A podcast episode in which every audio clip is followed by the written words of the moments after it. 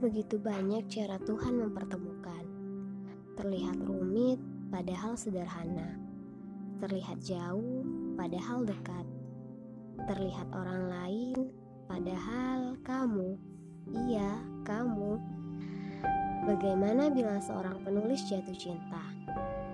Aku harus berkata bahwa kamu orang yang beruntung, karena kamu akan terus hidup dalam karyanya. Selamat menerima surat cintaku setiap harinya, karena kamu telah mengizinkanku menjadikanmu pemeran utama dalam hidupku.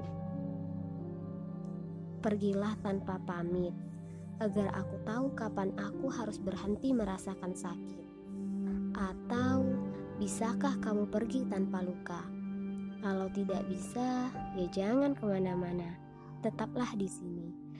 Akan selalu ada yang melangitkan kebaikan untukmu, yaitu aku.